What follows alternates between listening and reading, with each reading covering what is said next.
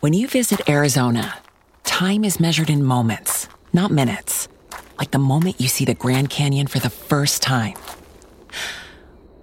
Visit a new state of mind. Learn more at hereyouareaz.com.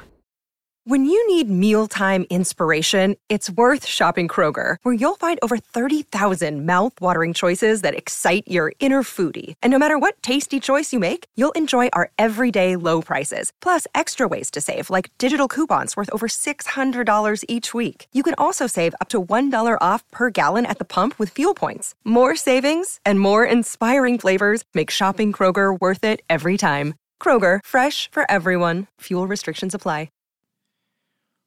What's up, my fabulous furry freak brothers? Before we start today's show, I want to go ahead and bring you a special, special way to start your day. As many of you know, I live in the Midwest here in the great state of Wisconsin, but I work East Coast hours, so my day has to start earlier than a lot of my compadres I work with over on the East Coast. So, what does that mean? What that means is that I got to go ahead and get my caffeine fixation taken care of throughout the day. Now, typically, when I wake up, I'm actually pretty alert. So I don't need the jolt of energy that a lot of people uh, require to basically function as normal members of society. But it is around the middle of the day, especially as I'm like in that third quarter crunch between like 1 and 4 p.m. That's when I need something. So, as many of you know, I've been on a weight loss journey, and part of that has been cutting out sugary energy drinks. So I've had to put down the bangs, had to go ahead and send out the monsters to people that will drink them. Can't touch it, it's full of crap. However, just a nice hot cup of coffee or an iced coffee with a half and half that my wife will go ahead and prepare for me and bring over to go ahead and get me through the day and make sure that I'm still a tolerable person to live with um, that has become more crucial. So imagine how happy I was when our friends over at Fox and Sons went ahead, set up their subscription service. So you go ahead and set it up, and they will go ahead and deliver you a bag every month. Or you can just go ahead and make some one time purchases. Either way, we've got something awesome for you. We're issuing, see, because we got tie the branding into all language, we are issuing a decree thanks to our friends at Fox and Sons. 15% off any order with special code Second Print Pod when you make a purchase of $25 or above. See? They're just men of the people like me. Second Print Pod to get 15% off every order of 25 bucks or more. You're welcome. You're welcome. Fox and Sons is spelled F O X N S O N S. Fox and Sons. FoxandSons.com. Use special code Second Print Pod for 15% off any order when you make an order of 25 buckaroos or more. See, they're men of the people, just like me. So sit back, relax, and enjoy today's show.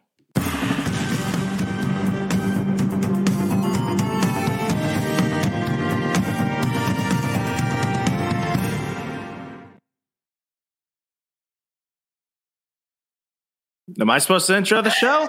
Are we doing the Spider Man thing? See, you guys, this is why you need to really subscribe to our YouTube channel. I want to say youtube.com slash second print pod. It's not that because we need to get to a thousand subscribers before we can make our own URL. If you did, you would have seen us hilariously queuing each other to start the show. But it, otherwise, if for the audio people, it's just awkward silence. So that's why you got to go check out the video, friends. You see, you got to be with us in the moment on all platforms. See, Remso and I talk so little off the show that we don't even talk about who's going to start the show until the show's already started. But you know, I my theory is it's your issue today. It's your it's your suggestion, so you should start the show. But it's but my it's circus. Late, so yeah, yeah, it's my circus. It's my monkeys. It's my clowns.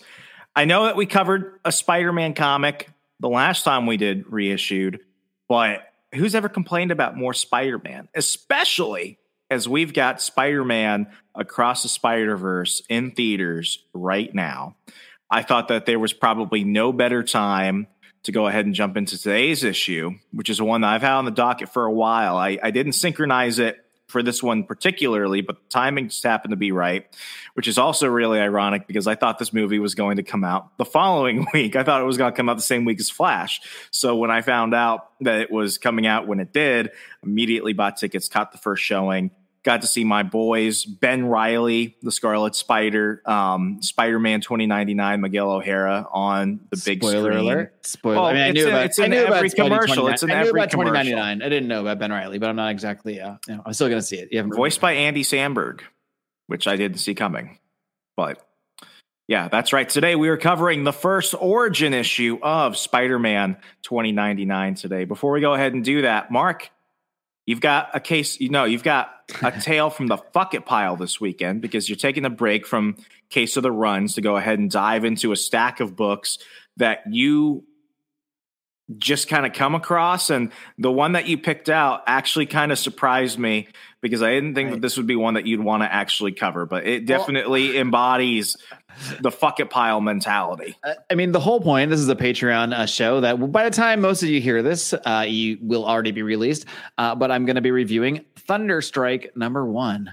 Now, I don't know how deep I want to go into this here because I'm going to go very deep in it into it on that show itself. But to answer your question, I don't want to cover this Remso. That's kind of the point of the fucking pile is that it's stuff I would never really force myself to read were it not for my patrons. So I'm saving us all, well, not all. I'm not saving me. I'm saving everyone else the trouble of actually reading some of this stuff and uh, you know giving my short little thoughts on it. But uh, this is an interesting one because I, I actually this is my own issue. Like the th- the fucking pile is an actual box of comics that for It's whatever an actual reason pile of comics you just kind of was were like fuck it and you threw it together. It's a real pile of comics. It's a real box that when I went back to my uh, vault in Connecticut, where all my most of my comics are, and I was very meticulous about bagging and boarding when I was a kid. Like every single book I got, I guess, except not all of them. Apparently, I always bagged and board. But when I went back to Connecticut, there was one box that just everything was just in there. It was almost like I just said, "Fuck it, throw them in here," and didn't bag and board them. So I don't know.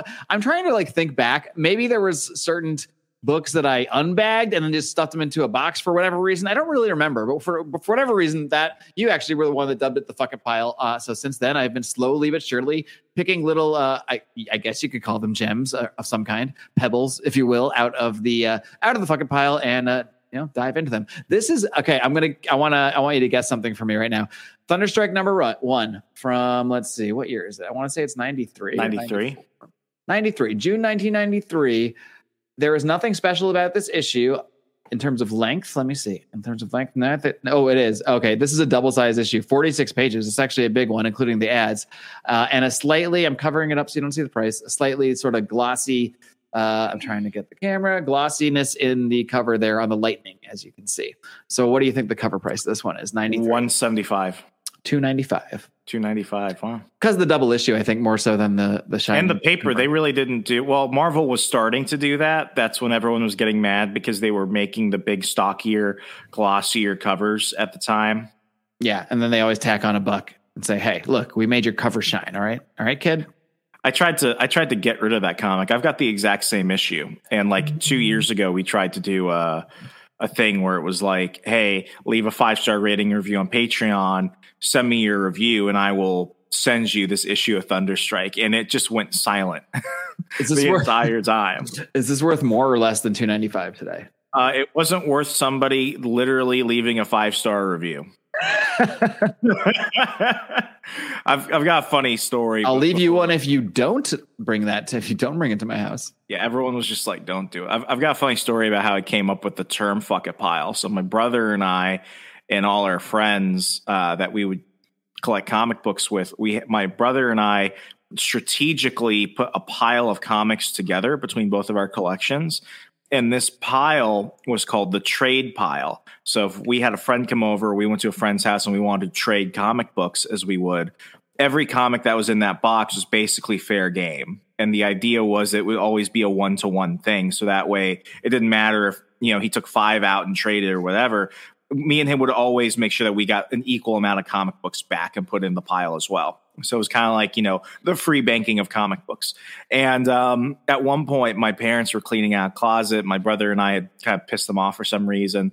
I don't know if my, it was my father or my mother, but they were just like, move your fucking pile out of the closet. and we weren't. So it actually came like- from a, a parent. yeah, it actually came from one of my parents. And I don't, I don't remember my, my brother and I being necessarily scared of it. We were more like, did they call it a fuck it pile? We're going to call it that from now on. And thus, the fuck a pile was See- born. So little did you know that back then your parents were actually naming a segment on your future podcast that you host with a former libertarian podcaster who would then assume the, that name.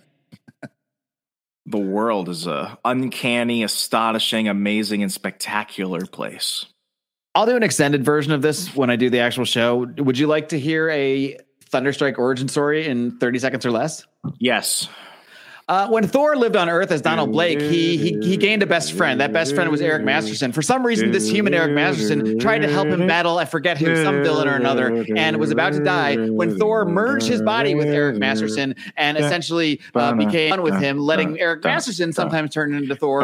So later they were separated uh, and became his own character, Thunderstrike, after Thor gave him a hammer called Thunderstrike and assumed the name of Thunderstrike because he's not that he's not that original. And uh, later we find out, thanks to Donny Cates, that Eric Masterson was made up by Odin and never really existed. Duh. What the fuck that happened? yeah, that was recent. That was a very recent Thor and Donny Cates. It was a thing where like Eric Masterson was this sort of like invented, invented thing to like. he had a kid though. He had a son. That was all. That was all uh, magic. That was that was all I, Odin li- magic. I I never I never collected Thunderstrike apart from that Well, one I issue did. I have. Remso, this is not the only issue in the pile, Remso. I have a whole run. I was like, this is like one of my books at the time. I, I liked him when he was Thor, and it was the Mighty Thor title where Eric Masterson was Thor. That's where I actually get like a lot of my like classic Thor stories because I never collected Thor as a single title, except I got like 30 issues of Mighty Thor that all had Eric Masterson as Thor at the time, and I really liked it. Yeah. So basically, at one point in the '90s, here there was Thor, Thor, and then there was Thunderstrike Thor, who was also Thor. He had the exact same powers as Thor, basically, but he's Thunderstrike, Eric Masterson, and there was also Beta Ray Bill, and you know whatever else.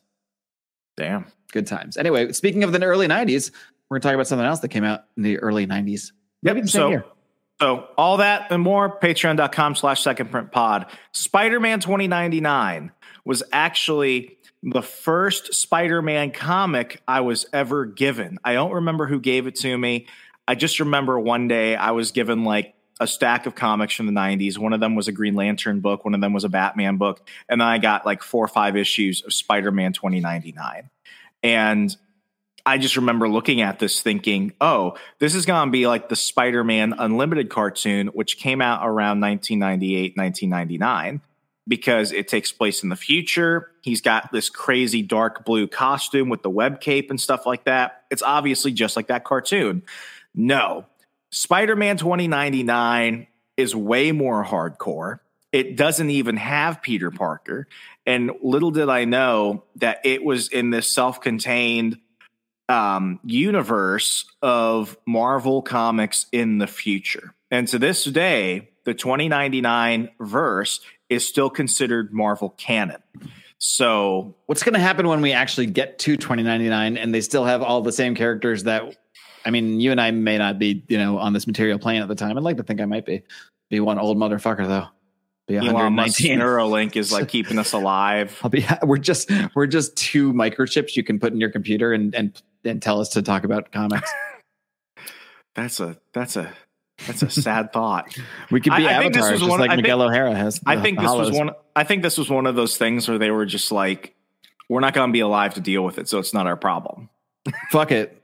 Fuck it. Their own fuck it pile. Their fucking idea pile. so 2099 uh, era of comics really does embody this 90s grunge era you see this was coming around the time that marvel was considering doing uh, heroes reborn i think it i think it overlapped at one period but um you This know, was is- 94. Heroes Reborn was 96. And Yeah. Yeah. So, So this is they would just- still be going. Yeah, so this is just around the time that it's happening because Marvel wants to go grungier. Marvel wants to go uh, more hardcore. They want to push the ratings. And what they started to realize at the time was that they can't do that without pushing off some fans of classic characters, which is what will eventually lead to Heroes Reborn.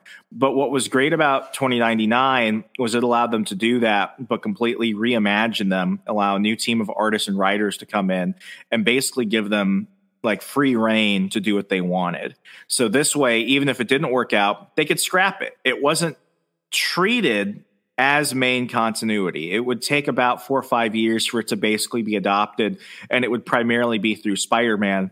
But we had Hulk 2099, Doom 2099, um, Spider. Man. That was the one that, for whatever reason, I I ran with the longest. I have like almost every of the first like 25 issues of that Doom 2099 run. At one point, even uh, Warren Ellis actually took over that book. At one point, I think he only did a few issues, but yeah, there was one. They took it seriously, is the point. Because look, this book is by Peter David. Like they were they were not just like tossing this to the side and saying fuck it. They were actually putting some of their top writers on it. Yeah, and, and, they had X Men 2099. Eventually, later, they would have the Avengers, but they would be like side characters within other comic books. But uh, I mean, they had one book that I did a very early Patreon episode on called Ravage 2099, and he was a new character. And he was basically like a Snake Plissken, you know, escape from New York. He was literally just Snake Plissken. He was like. just literally, yeah, Kurt Russell. So, like, this did was. do a show on that? I feel like I did one way back because I got like a whole bunch of issues for like five bucks at a Comic Con, and I was like, I'll do one on it. and it was their fucking pile. Yeah, it was their fucking pile, and I was just like, I'll take it, sure. And uh, I ended up giving it away to a to a friend's kid because I was like, I think you might enjoy this more than me because it was just a bit. It wasn't my it wasn't my cup of tea. I thought I would love it, but I, it was more like you know you enjoy this, so I can go get other books I like and not have to worry about storing it. But um, yeah, no, I, I've always I've always enjoyed this, and the and the older I have become over the years, the more I actually appreciate 2099 because it was this promise to readers that you know this is going to be its own canon. It's not going to distort anything from the current mainline Marvel, but it's gonna just be wacky, crazy future cyberpunk shit and they have always done that. In fact, I um in the in the Second Print Comics fan zone, I went ahead and talked about um a stack of books I got last week. I talked about on last week's pop episode, and currently Marvel has a Spider-Man 2099 limited series out right now called Spider-Man 2099 Dark Genesis. And as somebody that loves Spider-Man, as long-time listeners know, I am not happy with this current Amazing Spider-Man run this is like a blast from the past. Immediately, I felt like I was a teenager again. It was just so good. Spider Man 2099 Dark Genesis on stands right now. There are plenty of copies at my comic shop because Marvel isn't promoting it, which I think is ridiculous because you thought you'd want to go ahead and promote Miguel O'Hara as the Across the Spider Verse movie is out. But Marvel isn't known for their smart decisions recently.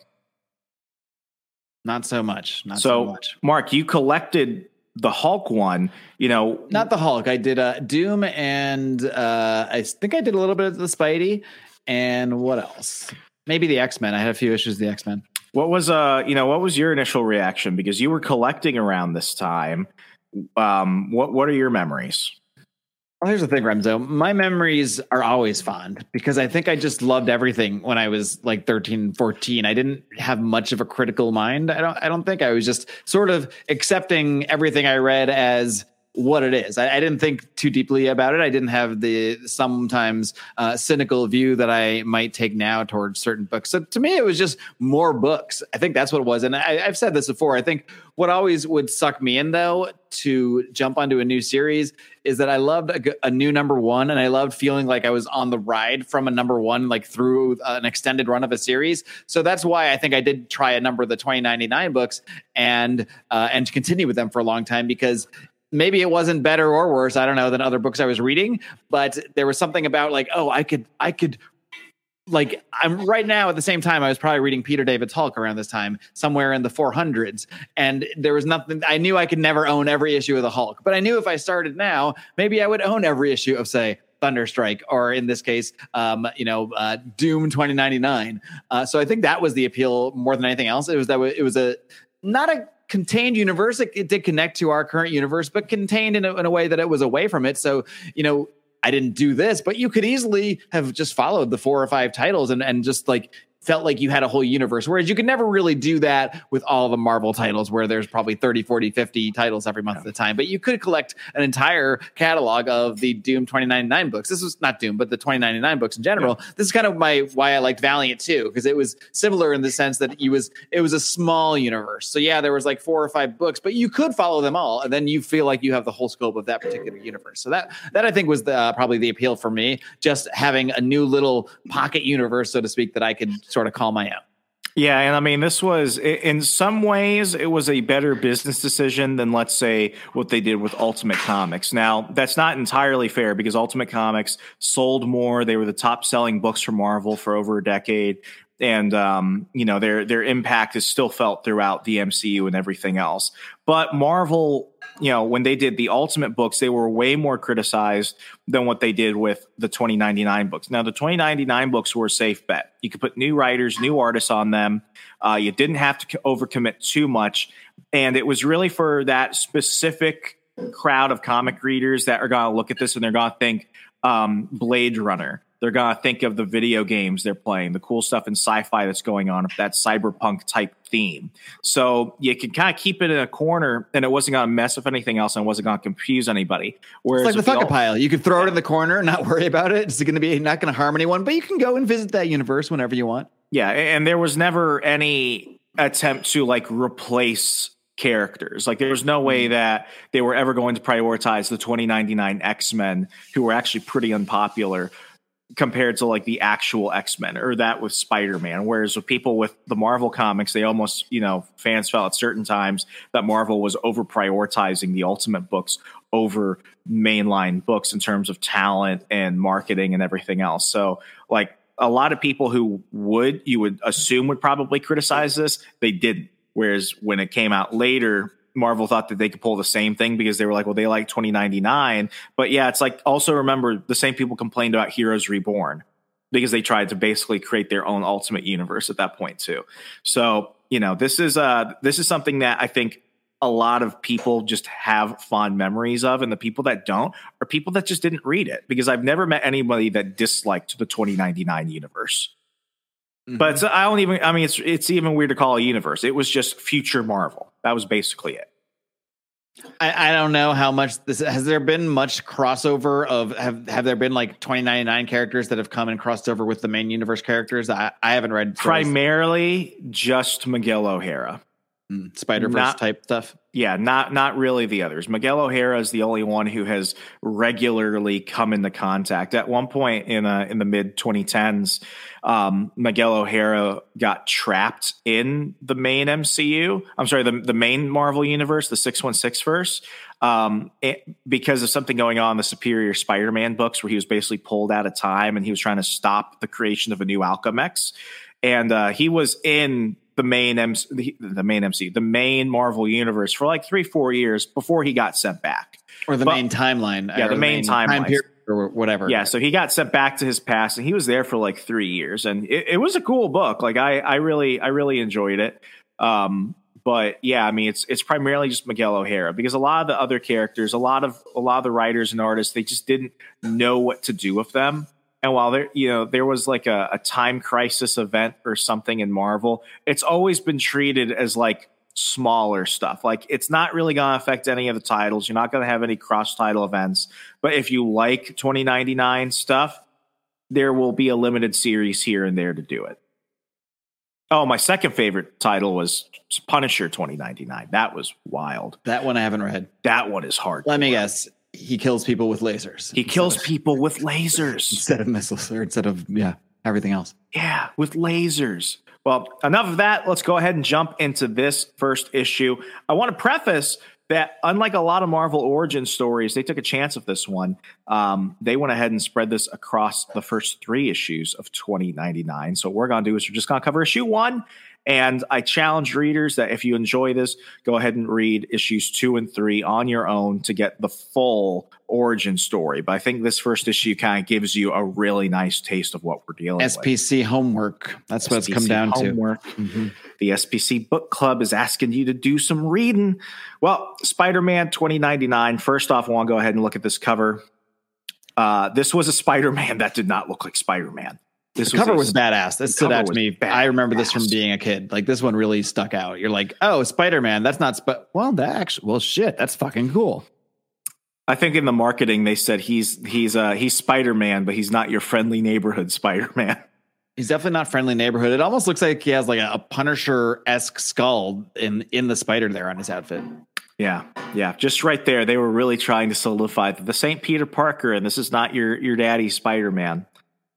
And um, I'm trying to find the uh, the art page and stuff. This was Peter writ- David and Rick Leonardi. yeah, people that SPC listeners should definitely be well aware of.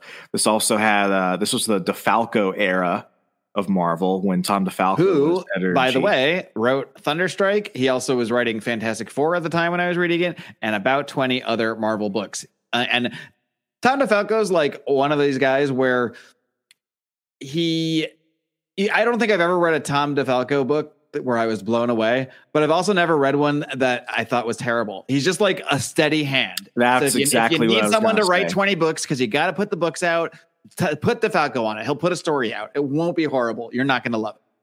yeah, he he he succeeded uh, Jim Shooter in the in the late '80s, and he really maintained like that era of Marvel where you you had a good consistency in storytelling, but he was also pushing stuff like this. And I don't know if he was editor in chief at the time when Marvel was doing Heroes Reborn, but um, I mean, he he was there during a, a good amount of change. So you know, yeah, I mean, he he was he was there for uh for.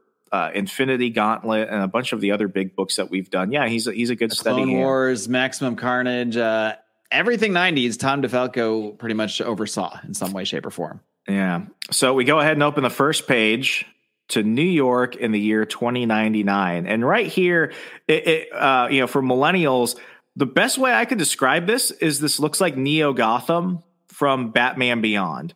Um, I think the creators of Batman Beyond would actually credit Marvel's 2099 with influencing Batman Beyond. So you're going to see some of that similarity if you look at it. So if it's a chicken or the egg scenario, 2099, and then sometime later, um, Batman Beyond. So we see flying cars. We see this Alchemax corporation plastered everywhere. It looks kind of like uh, Blade Runner, um, you know, that whole type of thing. And then out of nowhere, you go on to the second page. It's this giant splash page. And this is one of the coolest splash pages ever. You see our new 2099 Spider-Man running from these hover cops, and they just went ahead and leapt over, you know, these these teenagers uh, who were in their hover car, and just right there, I mean, that just gives you everything. This is the future. This is a rogue Spider-Man. This guy looks scary as hell. Why is he on the run from the cops? And they're yelling at him. They're trying to arrest him. Just right here, the with the web cape with everything just as we mentioned earlier this is a badass motherfucking spider-man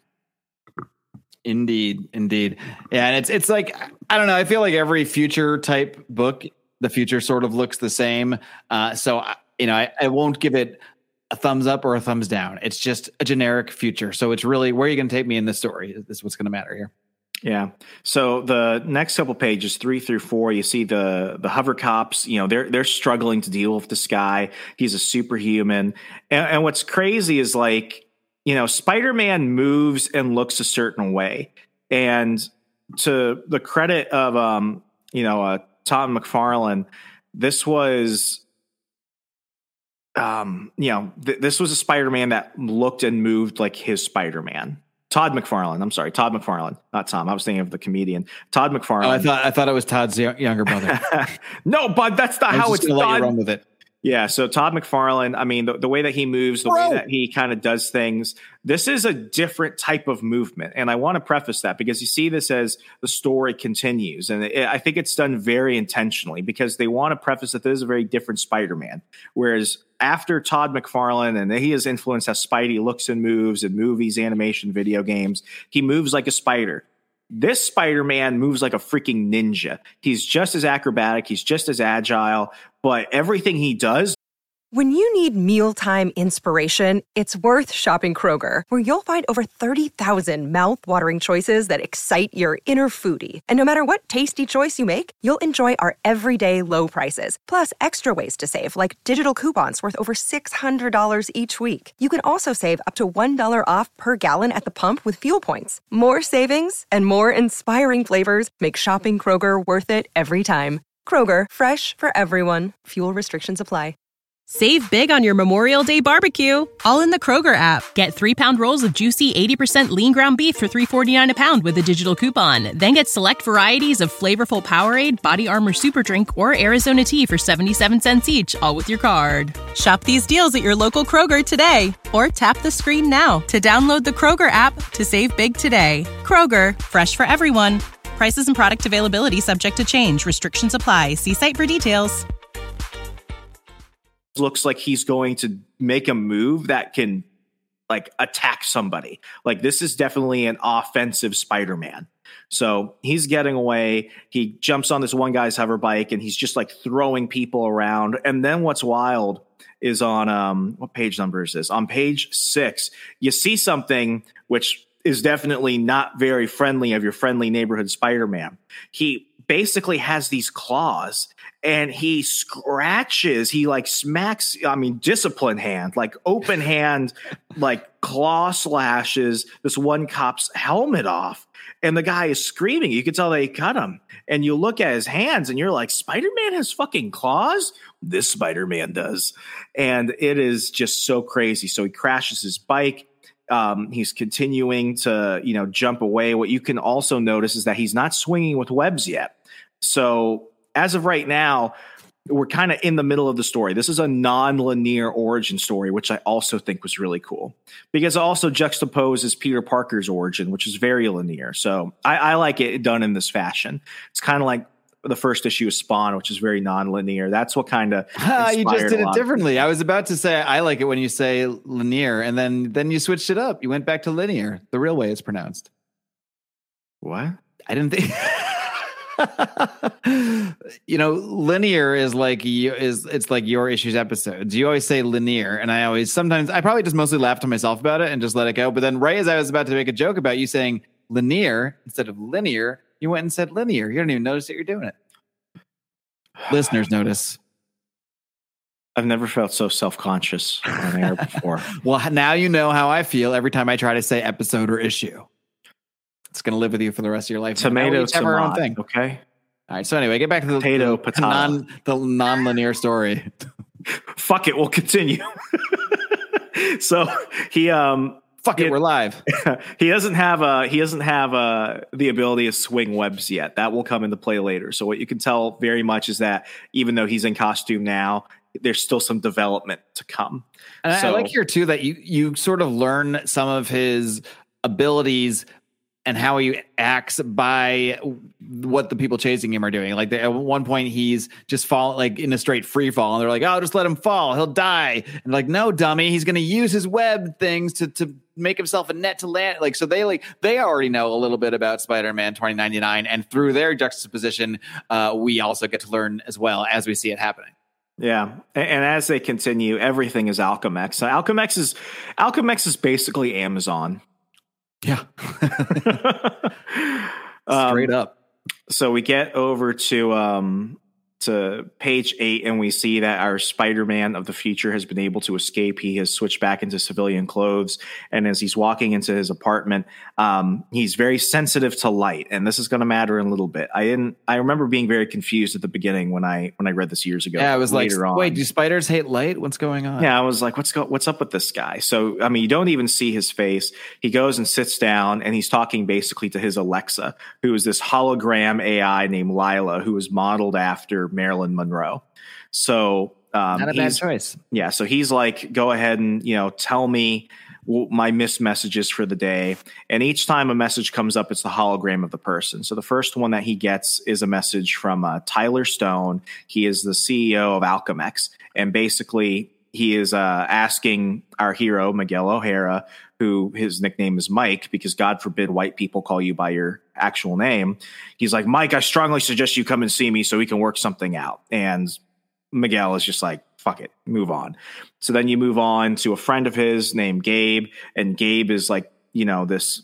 These are all like his voicemails, by the way, which are displayed in in like in the form of a holographic representation of the person leaving the message. It's a, uh, you know, I don't know if I want that in the future. I don't want. I don't even want to hear the voicemails, let alone see the people. You know? Exactly. It's just it just feels a little a little unnerving. So then we get his friend Gabe, and his friend Gabe is criticizing him about this project that he's on. And apparently they were in an argument, and Gabe is just calling, basically say, "Listen, like I don't like what you're doing, but you're still my friend, and I want to stay friends with you."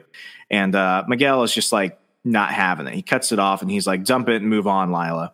So then he gets uh, a hologram message from his girlfriend, Dana. And obviously something's going on between him and Dana because Dana's like, Miguel, you're not talking to me. What's wrong? I'm worried about you." Dana you. got a black eye.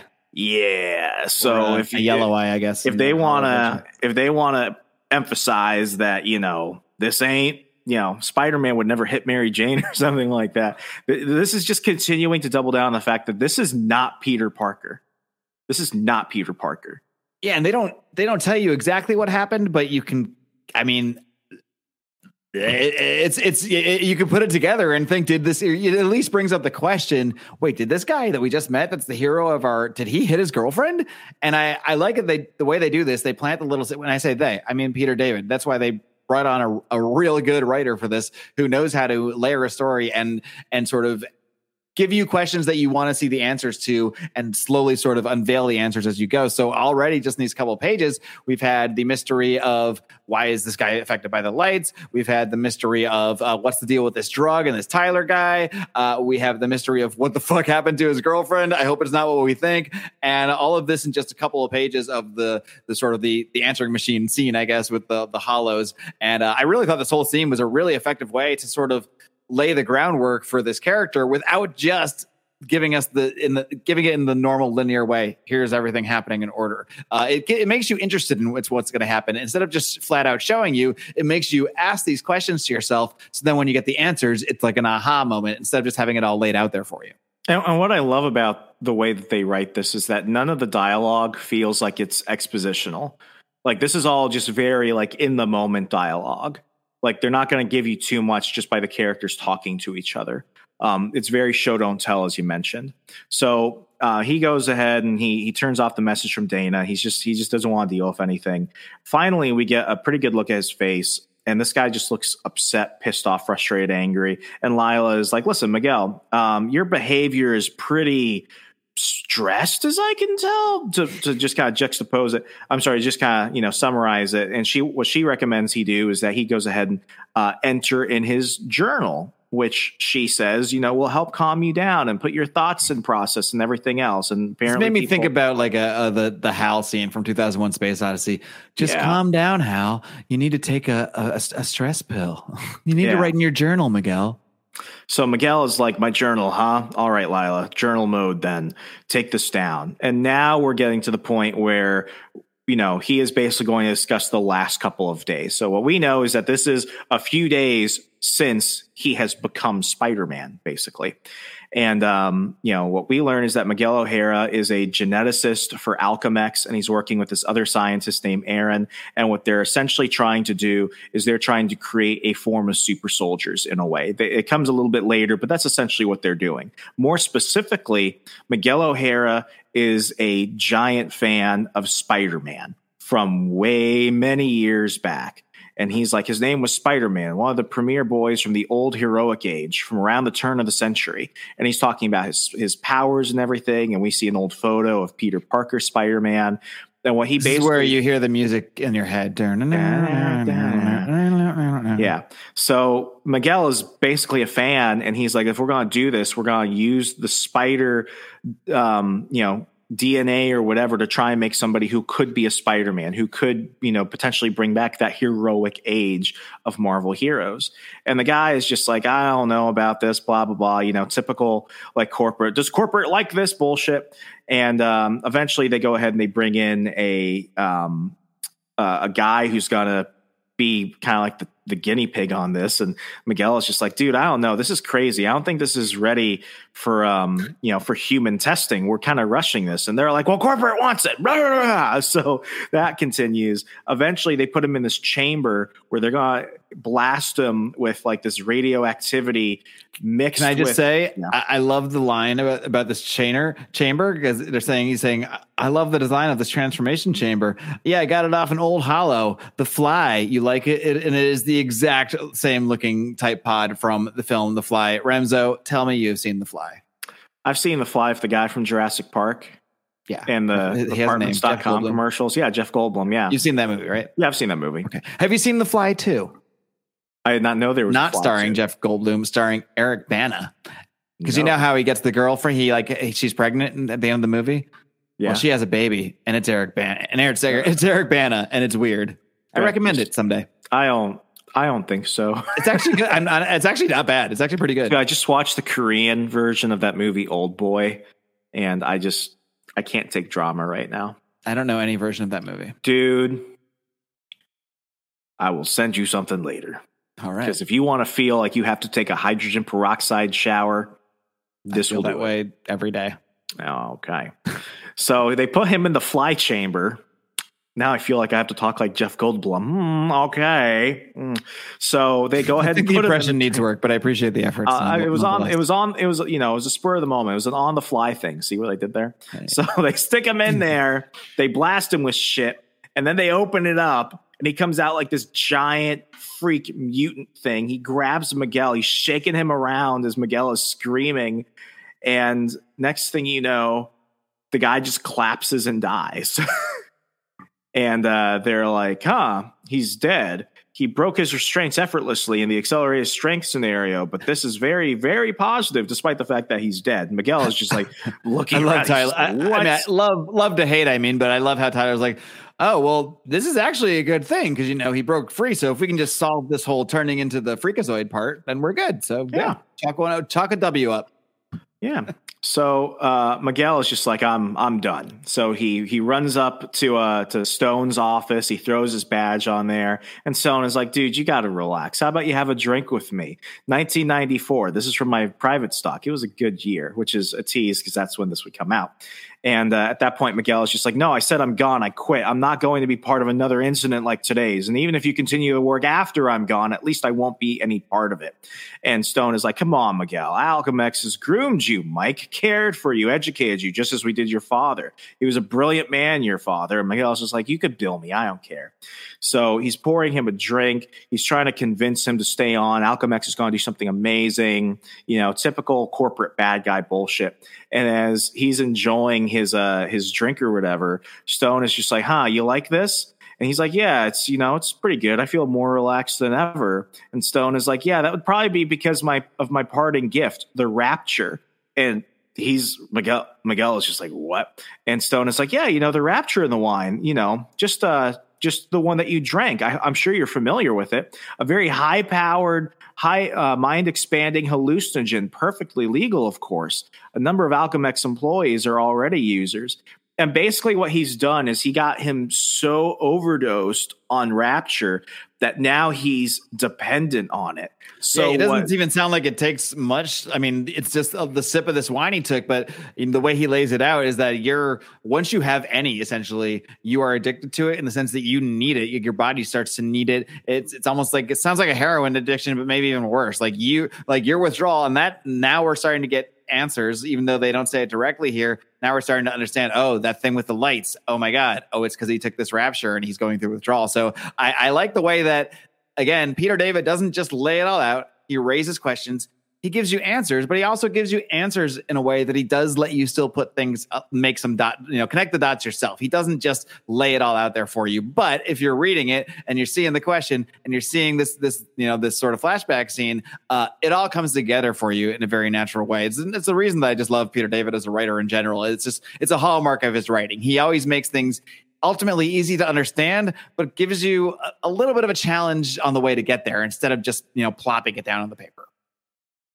Yeah, and I mean, what's what's wild is that um, you know, with with this, he he reminds you of other Spider-Man villains. He's a Norman Osborn type. He's a Kingpin type.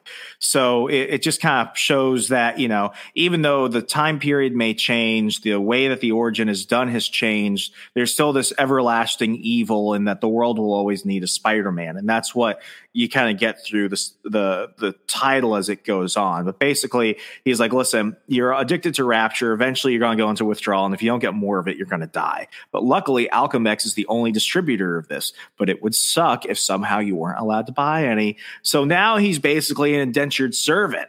And uh, Stone just doesn't give a fuck that he just did this to his lead geneticist. So um, Miguel goes home, and what he sees is that Dana and Lyla are working out and uh, she's wearing her like Jane Fonda leg warmers and shit like that. so funny how like in in the 90s the future was like the 80s but more cyberpunk. Yeah. And as uh, she walks in and he's like, you know, collapsing all over the place, she goes to see him and all of a sudden he freaks out and he just backhands her, freaking out. He's like, ah, get away. And Again, she has the questions the answered. Yeah. So he's like, ah, shock, Dana, I didn't realize. I thought you were. And he's, and she's just freaking out. And at that point, she explains, listen, it's not me. My boss drugged me. and um, they have this, you know, heart. How was your heart. day today, honey? Oh, my boss uh, got me hooked on this uh, this hallucinogenic that was going to affect me for the rest of my life. Can you How imagine Jeff Bezos drugging somebody? Because that's basically what this is. He has. He's he's hooked all of us on Amazon. Oh wow, that got ching, but it's true. That got deep. So look, if um, I need a um, pizza cutter, am I going to run around trying to find pizza cutters, or am I going to go to my little Bezos machine and get a pizza cutter in like a day? You know, True. He's, he's got me hooked. He's got me hooked on the on the addiction to the to the ease ease of use. Anyway. So at this point, you know, he's like, I don't know how to quit. And she's like, well, we can find ways. And it's just a stressful situation because not only is he dealing with the unethical behavior, the projects that he's working on, but now he's also addicted to the shit. So what he decides to do is he's going to go ahead and try and override his body of the rapture by reformatting the Spider-Man uh, you know, genetic altering sequence that killed the other guy. And he's thinking maybe if he could perfect it, it will go ahead and rid his body of rapture. But what's happening as he enters the freaking fly chamber is that that guy, Aaron, comes in and he's just like, you know what? Fuck you. For some reason, he's like, I'm fucking done with you. Yeah, this part kind of confused me. I mean, they seem like they were like I don't know, not the best of friends necessarily, but it was like suddenly he's trying to fucking kill this guy. I was like, whoa, whoa, whoa. Yeah, suddenly he's like really jealous and he's like, I'm not going to be under you, O'Hara. So he messes with the sequence to like overload it. And what this causes is the whole chamber to explode. And he thinks that he kills him as he steps up to see the rubble. And this scene kind of actually reminds me of the Green Goblin origin in the Spider Man movie uh, mm. from, from 2002, in which um, you know, he's he's in he's coming out of the chamber. Obviously, something went wrong, and Aaron is just like, "What the fuck?" He's looking at him, and now he's like walking over, saying, "Ah, I'm not taking the blame for this. You wrecked it. You did this. You're you misusing company equipment and everything." And as he goes over to confront Miguel now, because now he's at the point where he's not even going to pretend that he didn't just try and kill his coworker. We see a full page of Miguel O'Hara he has claw fingers, blank eyes, and fucking fangs. He and then it just crazy. says to be continued on the next issue. Next, nothing ventured. So we know that this is going to be a multi part origin story, but just right here, this one issue from the beginning to the end, this is not your friendly neighborhood Spider Man. Certainly not. Uh, it it's definitely a lot more of an adult, not just the Spider-Man, but the book itself. Uh, it, it, feels a lot more adult than uh, you know a lot of the. Well, I guess maybe it is a hallmark of the '90s of things becoming a little more adult. Mm-hmm. But just seeing, even if it turned out to be sort of an accident, just seeing like you know Miguel hit his woman and what have you, and uh, get hooked on a drug and, and things like that. This is uh, not approved by the Comics Code Authority. that probably was actually. Um, yeah, I mean it's it's it's one of those things where you really you would assume uh, that a lot of this would be just kind of throwaway type stuff that's not worth returning to. But then you look at some of the writers they put on some of these books again. Um, P- uh, Warren Ellis had a run on Doom 2099. You got uh, Peter David here. I mean, they they really took this seriously, and and it shows in the uh, it shows in the story because this is not um it's not a straightforward book. It's not a straightforward origin story. Uh, it's done in a very interesting way, um, and it's laid out in a way that, while you know from the beginning, you could easily come into this cynically saying, "Oh, it's just another Spider-Man," but really it seems like from what we've seen so far the main similarity is that they're called spider-man. You know they're, they're very different people in their personality. Uh, they're very their powers while maybe similar striking differences as well with the claws. And then on top of that there's this added element which i think is my favorite part of this whole thing that he's addicted to this rapture drug. Um, so that's like this interesting story that even while you're getting the origin still laid out to you, it's always you're like, how is this always?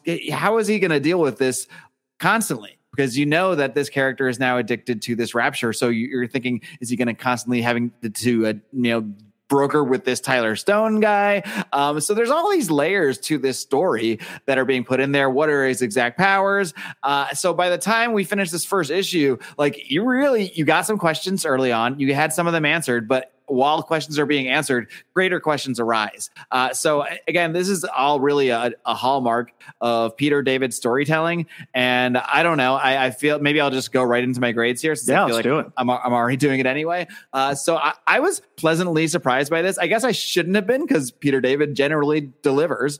Uh, and I, I, mean, at worst, you're going to get a, a, decent story with, with Peter David. But this this exceeded and even any expectations I had just from seeing his his name on the book. Um, again, this is not, you know, uh, uh, it's not. We're gonna again. I'm not gonna write my dad about this book because it would be weird for him to get a letter from me uh, about Spider-Man 2099. That would be kind of odd. Yeah, It'd be a little strange. But besides that, uh, it's a pretty damn good book, and it's a pretty interesting story, and it's a lot more interesting than I ever would have thought it would have been going in. So I'm going to give the writing a four. Uh, I think the writing is just pretty darn good. Uh, the art, the, the, art, I would call it's weird because the, the, art is by Rick Leonardi. Like I would not call this like the best art ever, but for some reason, I really, really love this art.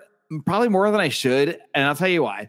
It feels so 90s. And I don't know how else to describe that, but just the art style, it's a little maybe messy at times, uh, a little gritty, you might say. Um, he, and it it's just, like he's homaging his own version of like a Frank Miller. Yeah, I, I, I was kind of thinking that too. I mean, he's he's certainly no Frank Miller, but it it it, it but it's there is a little bit of that in his style for sure, and uh, that that really came across to me as well. That I just dug the art the whole time. So again, this is not. I'm not going to write my dad about the art either, but it's pretty darn good. So I'm also going to give the art a four. That gives me an SPC score for me anyway of an eight for this book. Pleasant surprise. I I have the exact same score as you for writing right. and finally, art. unlike last week, we're in sync. Yeah, I mean, I, I, the the writing. I mean, I think if we were covering all three issues of the origin, it you know it might even be a little bit higher. That's kind of a tease for people to go and finish it. But uh, I like it. It's show don't tell. It's dialogue that's in the moment instead of just being you know walking exposition. Um, I like the contrast and how he's trying to make it seem like, yeah, this is Spider Man, but this ain't Peter Parker. He ain't your friendly neighborhood uh, webhead. And I mean, while this is pretty on par with a lot of the 90s you know the the image revolution style of artwork. It's a little bit you know it's a little bit of miller from the late 80s it's a little bit of uh, todd mcfarlane from his spider-man era and everything else. I think the fact that it's set in the future and they're really just embracing it the the environment and the characters match the artwork more so than if you had this in a mainstream Marvel book. So for that, I also gave it a, a four out of five. So this gets a total score of 16 out of 20. Definitely add this to your reading list. That's just on our very informal scale. I would say that's like just on the line between a high end Sunday read and an actually excellent book. It's not quite yeah. fully excellent, but it's a little better than, you know, what you might just call a Sunday read. Exactly, exactly. So, I mean, I, I, I actually think for fun, I'm just going to go ahead and read this. They've got, I think it, I think it's the full run of uh this original title on uh, Marvel Unlimited. But I'm telling I'll you, finish these next two issues for sure. Yeah, I mean, I, I've read, I've read the Spider-Man 2099 from uh, Marvel from like you know 2015 um, I'm reading the current Deadly Genesis. There were a few other before this I didn't know about, so I'm gonna go back and try and find those limited series. But I mean, Miguel O'Hara is just fun. And I mean, this whole 29 to 2099 era is just fun. 2099 Punisher is my favorite Punisher title. It's the Punisher of lasers. It's fucking cool. Um, you know, I like how I've never read it and I knew exactly how to describe it. Punisher it's, with lasers. It's just, it just, it just fits. It's just, it's just really cool. And Doom 2099. If you've never thought you'd want to read a Doctor Doom comic, that's the one. That is the one. I will actually be doing that for a case of the runs once Oh, I finish up a couple so projects I'm on. That would be so be cool. Not would it will be. it will be so cool. Well, You know folks, what's weird about Doom 2099? Not all of them are on the Marvel Unlimited app. There's like a big gap, and I they only have they only they only have one issue of Punisher 2099. They only have one issue of Ravage 2099. strange, right? Well, what what this also shows me is that if you ever think, and I've kind of fallen into this lately, oh, I don't need to buy the physical collection or I don't need to buy the graphic novel. I'll just read it digitally. You don't always have that option. Yeah, this is There- this there's is good still- evidence of Yeah, it. there's still So- a virtue to doing that. Keep that. That's good evidence that look. I'm glad for whatever reason these books found their way into the fuck it pile. I'm glad they didn't find their way into the sold pile or the given away pile because look now same thing with Thunderstrike. I think all these Thunderstrike issues are not on uh, the app as well, but for whatever reason, I think between the ones I physically have and a little bit of what's on the app, I can read almost. Not, I don't know if I'm going to read all this Thunderstrike run, but I do plan to go back to the Doom 2999 run. That one for whatever reason and again, I don't know. Maybe it's my my childhood memory. I remember really actually liking that the most. Like I, I remember thinking that was my favorite book at the time. At the time, for a little while. Um, I, maybe it, it might partially be be because uh, I was a big Fantastic Four fan, and it was interesting to see because in, there's a spoiler alert for Doom 2099. It's still Victor Von Doom. It's not a different Doctor Doom. So you are seeing. So it's a character I did actually already know. So I found it interesting to see that same character like 100 plus years in the future, and then kind of more positioned as he's not a hero per se, but he's the titular character of the book. Uh, so he, in, to some extent, he's he's uh, the antagonist, uh, the protagonist, I should say, even though he's not very heroic necessarily. But there are shades of gray. Anyway, I'm I'm getting excited about Doom 2999 just just talking about it. So uh, that'll be a project of mine again. All the patrons will be able to hear our bonus shows, such as the Remso rants, Remso versus the everything, the MCU, the DCEU, et cetera, et cetera. Uh, you got Case of the Runs from me, Tales from the Fuck It Pile, where I will be digging into again. Boy, if this Thunderstrike book doesn't excite you, I don't know what's going to, but I'm reading it this afternoon. Nice. All that and more. Patreon.com slash second print pod. And please, uh, you know, we, we love seeing your five star rating and reviews. Uh, the people that leave less than that can go fuck yourselves. Um, we'll go ahead and read your reviews off on the show. You know, we always get a good wave of people during the summer, which is always really exciting. Uh, we do this for you. We tailor the content for you. And, you know, this is just one of those moments where it just so happens to coincide with Spider Man across the Spider Verse. I won't spoil much now. I'll do a, a, a spoilery review in about a week or so. But if you like Miguel O'Hara in the comics, the one thing I can say is you get it in the movie. It does not disappoint. So as always, Yeah, and I will say, just to, as an aside to that, I hadn't thought about Spider Man 2099 in so long until I saw Into the Spider Verse, where in the post credit scene, you do see Miguel O'Hara 2099 Spider Man. And I remember I literally was went, yeah, like, like I didn't even mean to. So I must, there must, I must have fond memories of, of this book and in this character because I, and it might, and the memory might be nothing more than just remembering that cool cover, this cool cover that we look at today, because I definitely own that book. And uh, yeah, I wonder if there, I wonder if that will be valuable because that's not in my fucking pile. That's in my, that's in my real book. I own two copies of this. One that I've always intended on selling, and then one I always want to keep for myself. So I don't have many. I don't have many comics where I have two copies of the same issue, but I have two copies of this Just those and the Wonder Woman 1984 DVD. Huh? and with all the special commentary. all right, folks, uh, that's about it. And remember, if nothing more, it's short, it's sweet, it's simple, it's spectacular, ultimate. It's a web of awesome. Read comics and change, And change the, the world. world. Good night, America. Adios.